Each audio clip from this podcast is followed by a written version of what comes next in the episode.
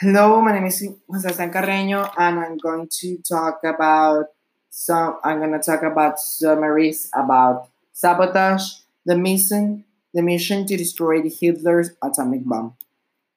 Eh, it's by Neal Bascomb, the author of the Nazi Hunters. I will read aloud the synopsis of this book. The Nazis invade. The invasion begins at night with German cruisers leaping up a sunny fort.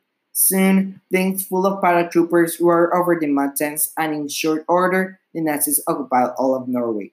They stationed soldiers throughout the country.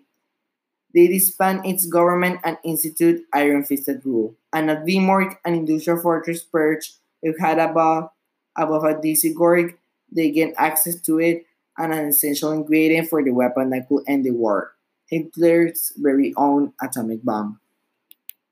The Norwegians fight back. When the Allies discover the plan for the bomb, they agree Vemork must be destroyed. But after a British operation fails to stop the Nazi deadly designs, the task falls to a band of passionate Norwegian commandos. Young men who love your country and long ago unlocked to free it from Nazi rule. Armed with little more than parachutes, skis, explosive, and great courage, they will survive months in the snowy wilderness, elude a huge German manhunt, and execute two desperately dangerous missions. The result, the first strokes in what will become the greatest act of sabotage in all World War II.